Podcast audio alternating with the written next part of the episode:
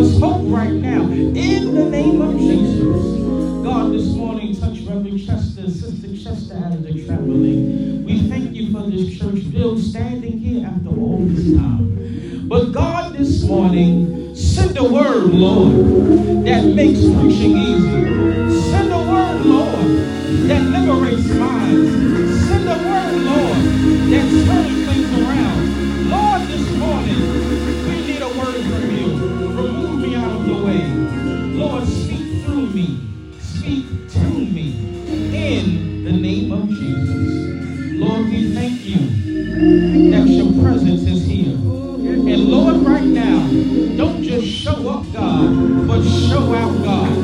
Things move.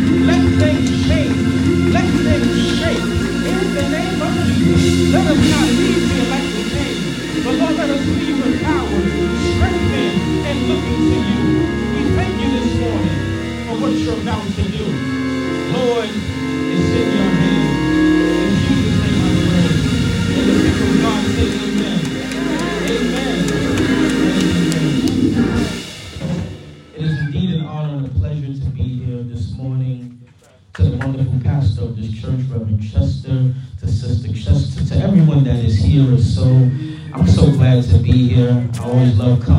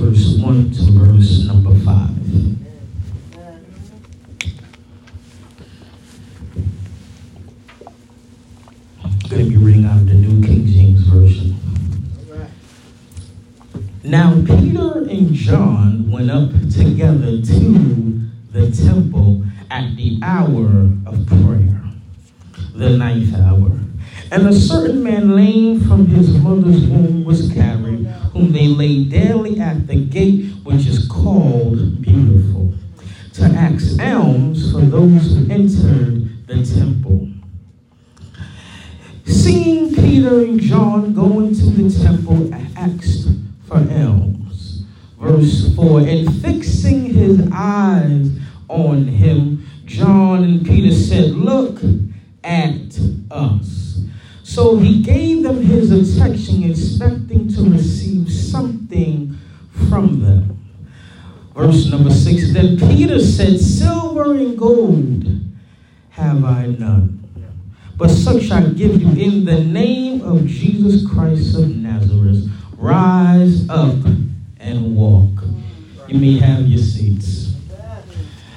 I want you to look at your neighbor and say, Neighbor, his subject is subject is a divine setup. If I can use for a subtopic, it said, if you want to see a miracle, meet me at the gate. In Matthew chapter 19, verse 26, Jesus said, With man this is impossible, but with God all things are possible. Yes. When I think of the scripture, I realize that with man, it seems as though everything does not add up.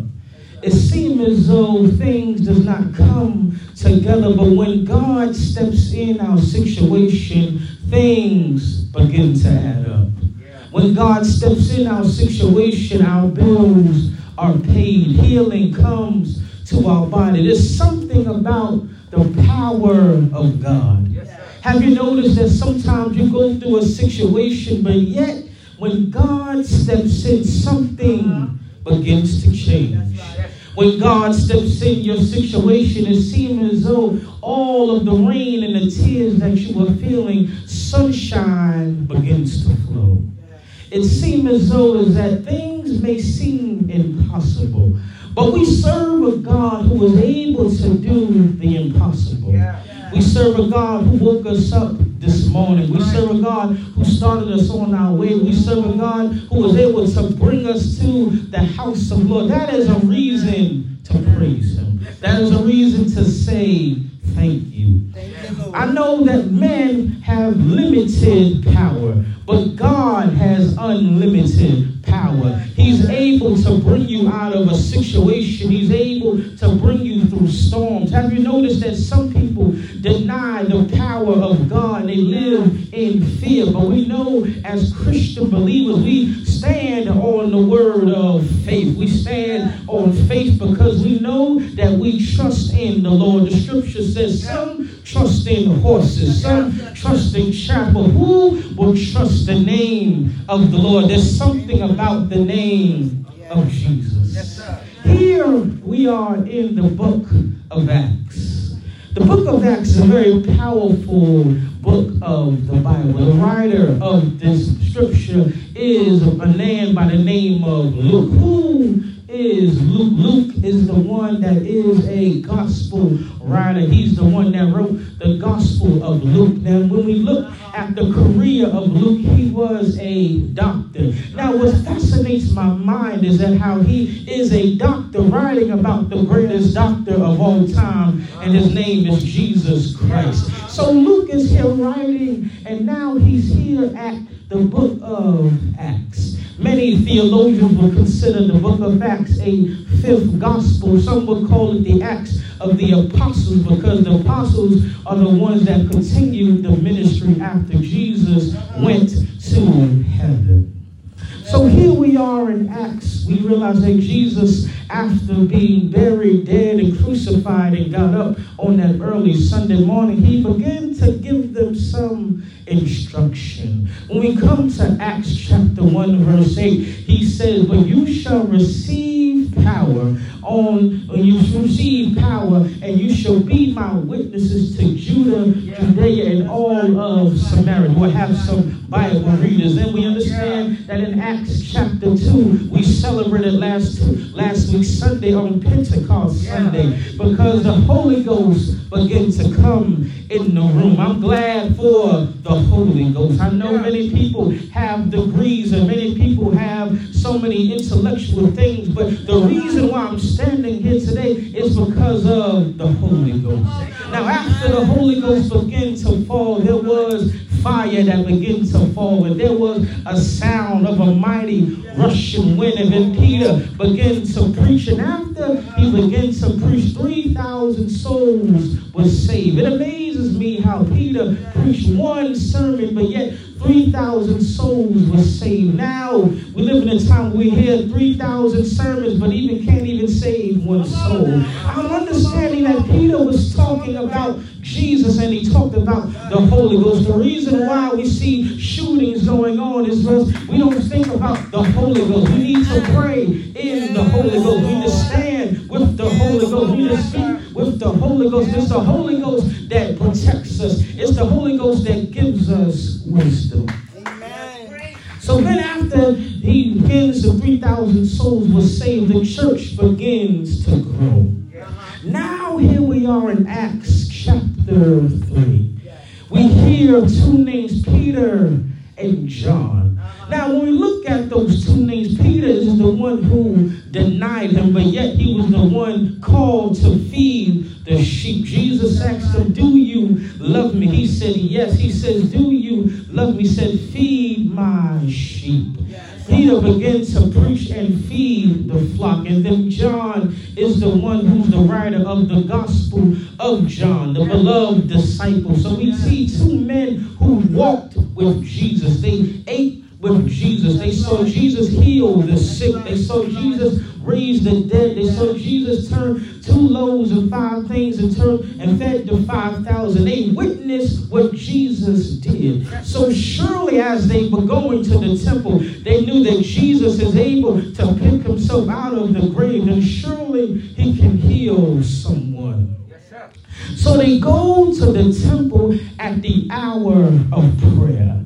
If we can make it even simpler, Peter and John was going to prayer meeting. They began to go and pray in the temple. We know that as we study this biblically, there were three times to pray morning, noon, and evening. They came at the evening to pray. The question I have is Have you taken time to pray? Have you taken time to say, I need to thank the Lord and spend time with Him? Not just praying when your food comes at Cheesecake Factory, but praying when you know they see you. Lord, I thank you. Lord, I praise you. Even before you go grab your cup of coffee, before you answer that email, did you take the time to pray?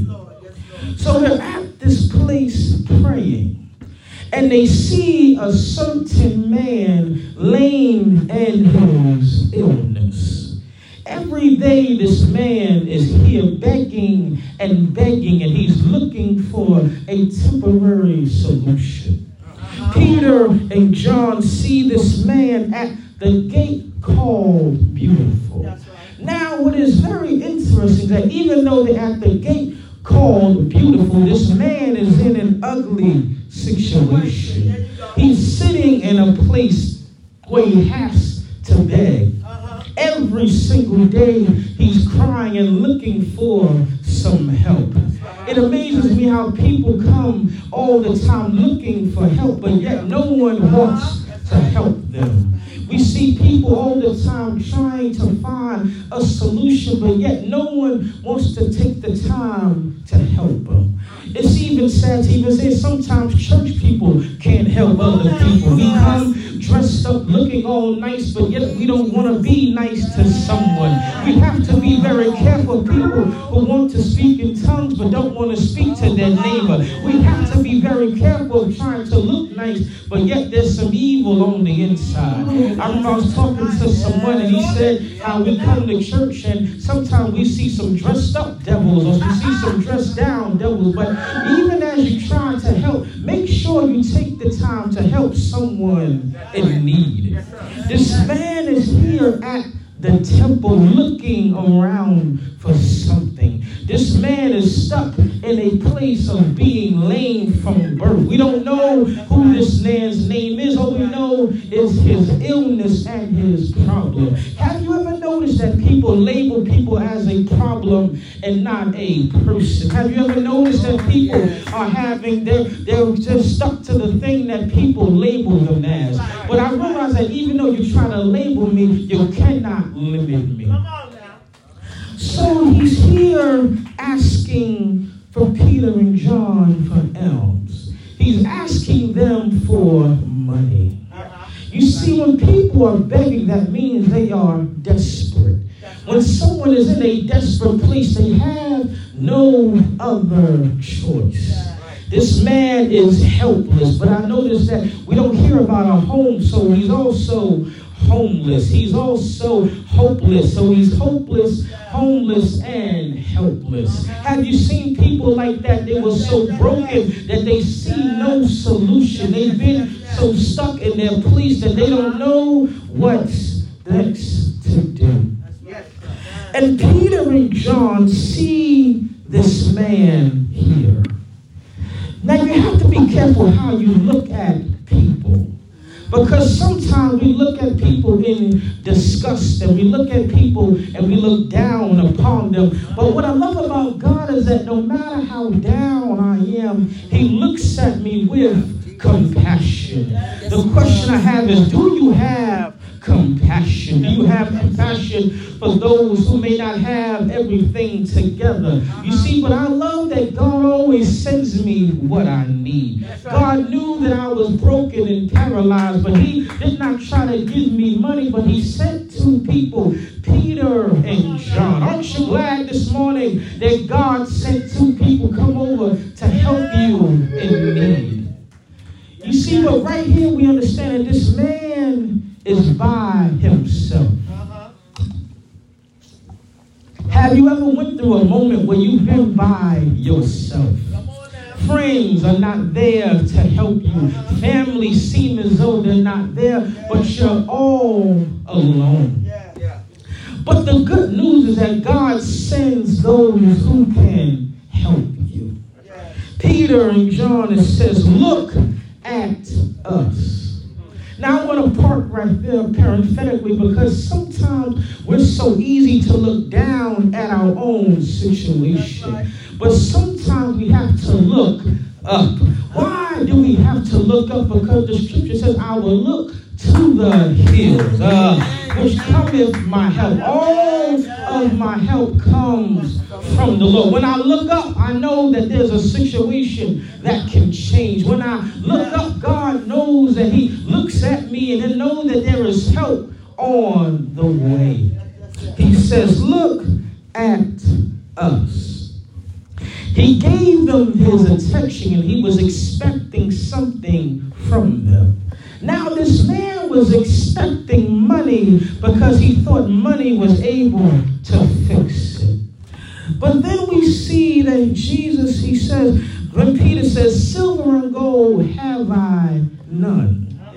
Now, when, some people would say that Peter said this because he was broke, but I believe that Peter, the one that walked with Jesus and talked with Jesus and spent time with Jesus, he knew that he needed something greater than silver and gold. He said, Silver and gold I do not have. But he said, in the name of Jesus Christ, we can't just say that lightly. We have to stop right there. Peter knew that he had something greater than silver and gold. Uh, he knew that this man needed something more than money because if he got money, he would still be paralyzed. But he said, in the name of Jesus. Uh, I get excited about that because, yes, my life is going one way, but when I hear about the name of Jesus, uh, there's something about that name. Is there someone here that says, I love the name of Jesus? Uh, and then he says, Silver and gold have I none. But then he said, Such as I have in the name of Jesus Christ of Nazareth, rise up and walk. I get happy about that because, yes, I was down in my situation. I was messed up. I was paralyzed. But when I heard about the name of Jesus, uh, I knew my situation was going to change. Is there anybody here that says, Lord, I know I'm messed up. Lord, I know I'm in my situation. But when I heard about your name, I knew that your name was going to change my situation. Yes, I was going through something right now. But when I hear the name of Jesus, I know that the name can change things around. I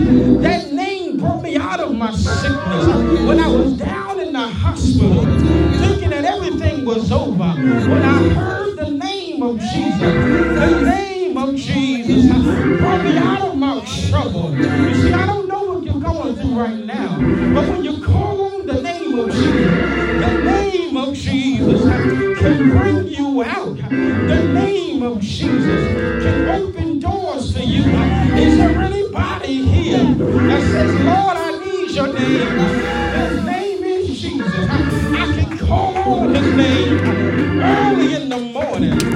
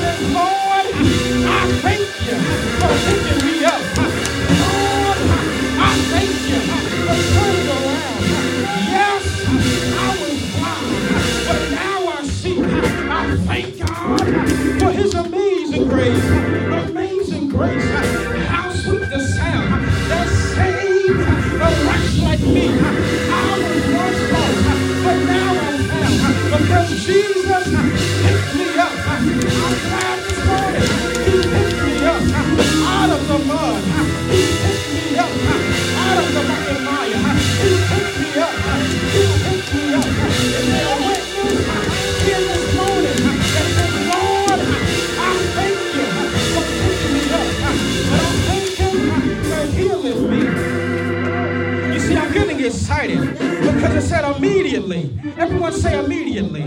His feet and his ankles received strength. I don't know how weak you are, but when Jesus picks you up, strength will come to your body. When Jesus picks you up, he touches your mind. When Jesus picks you up, he heals your body. Is there a witness in the house that says, Lord, I thank you for healing